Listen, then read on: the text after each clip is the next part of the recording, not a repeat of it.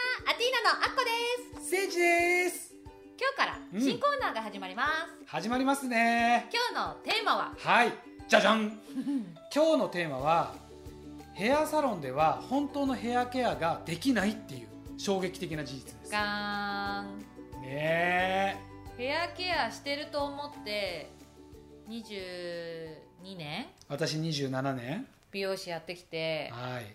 絶対アティーナではヘアケアしてるって思ってた本当だよだねからショックオールインクルーシブサロンなのにねううんんいや皆さんこれねどういうことかっていうとですね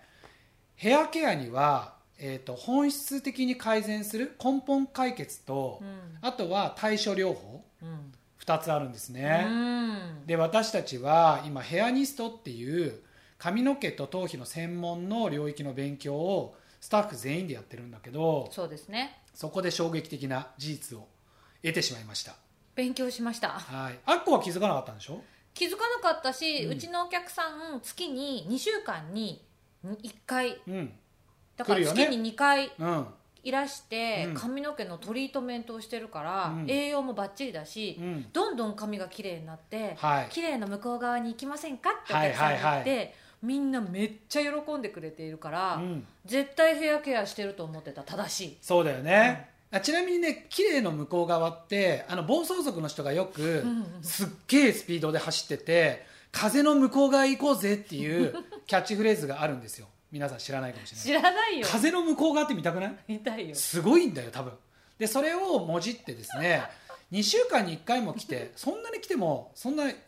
これ以上綺麗になってどうするのみたいな方のためにキャッチフレーズで「大久保さんはい綺麗の向こう側があるんですよ!」っていうあるんですかあるんですよっていうキャッチフレーズをしてるんだけどなねるほどねでやっぱり綺麗の向こう側って自分が体験したことのない綺麗の向こう側っていうのって誰しも見たいと思うんだようね、んでそれを信じてねうんうんうん僕らやってきたんだけどそ根本的にういや間違っていた間違っていなか相当ったショック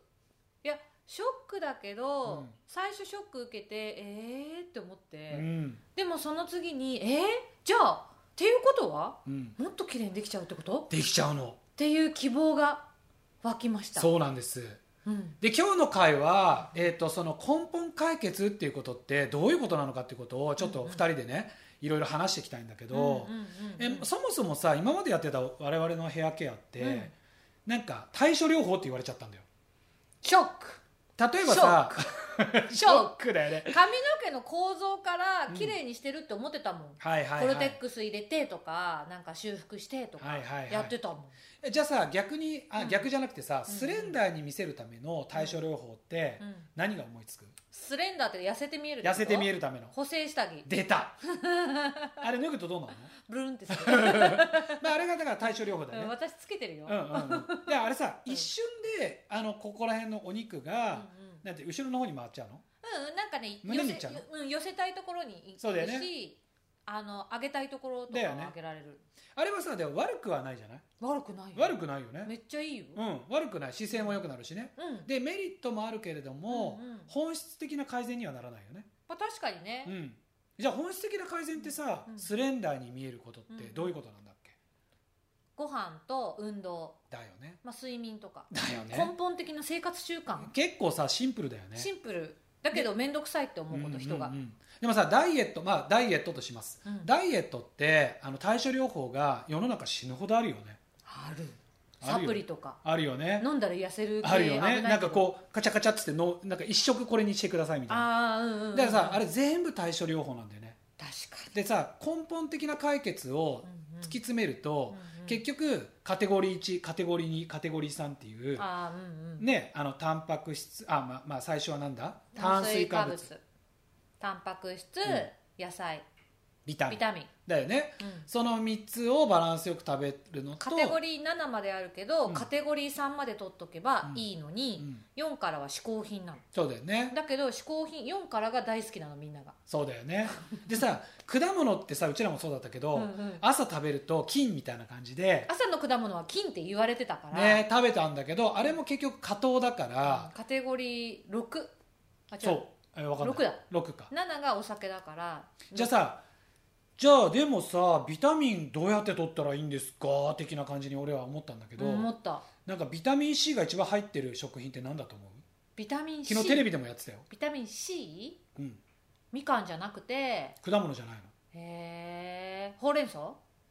近いかなわかんないパプリカパプリカなのパプリカパプリカパプリカへーパプリカがやっぱりビタミン一番持ってるとかねだから結局さそういうのも俺は知らないわけじゃんうんうんうんうんだから無知識なんだよね、無知識うね、ん、でお恥ずかしい話美容師で27年も僕がやっていながら、うんそのヘアケアのヘアケアに対して無知識だったってことが分かっちゃったのもう本当にショック ごめんなさいもう本当にショックすいませんでした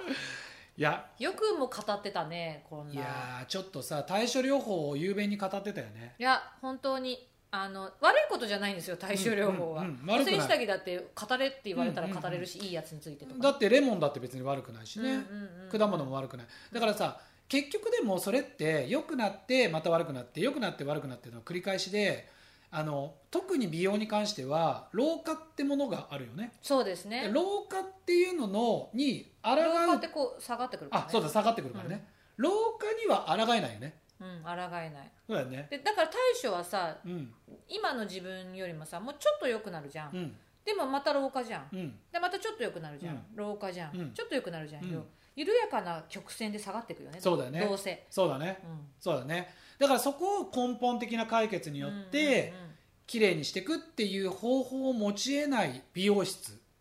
だったっていう私たちごめんなさいでも一体何件の人たちがこのことを知っているんだろうか本当だよねだからまあ今まで YouTube でいろんな番組あの知識とかビフォーアフターとかやってきたんですけど、今回の回からはあの本物のヘアケアっていうことを中心にちょっとしばらく語らせていただきたいなと思ってるんだけどそうですね多分これ語ってる YouTuber は一人もいないと思いますいやいないと思う、うん、だってヘアニストっていう資格自体がうん、うんまだ200人200件かな200件しうんうんうかん美容室に入ってなくて,入ってなに美容室って何万件あるかご存知ですか23万件24万件23からまあ前後するから23から25万円とかって言われてるよねうんううんんううんんうん一人オーナーさんもいらっしゃるもんねいるからねで美容師さんは50万人ぐらいいるのかな45万人うんうんうん50万人ちょっとあのふわっとした数字で申し訳ないんですけどでやっぱそれだけ多くの美容師さんがいる中で 200, 200件そう200件だけあとさ本当の根本的なヘアケアができる美容師さんがいないってことでほとんどそうだ我々も含めてそうよ恥ずかしいで恥すずかねしいです、本当にごめんなさいもうごめねんなさい今までだからこっからは本物を本当に本物をお伝えできるなっていうワクワクしかないですねねえ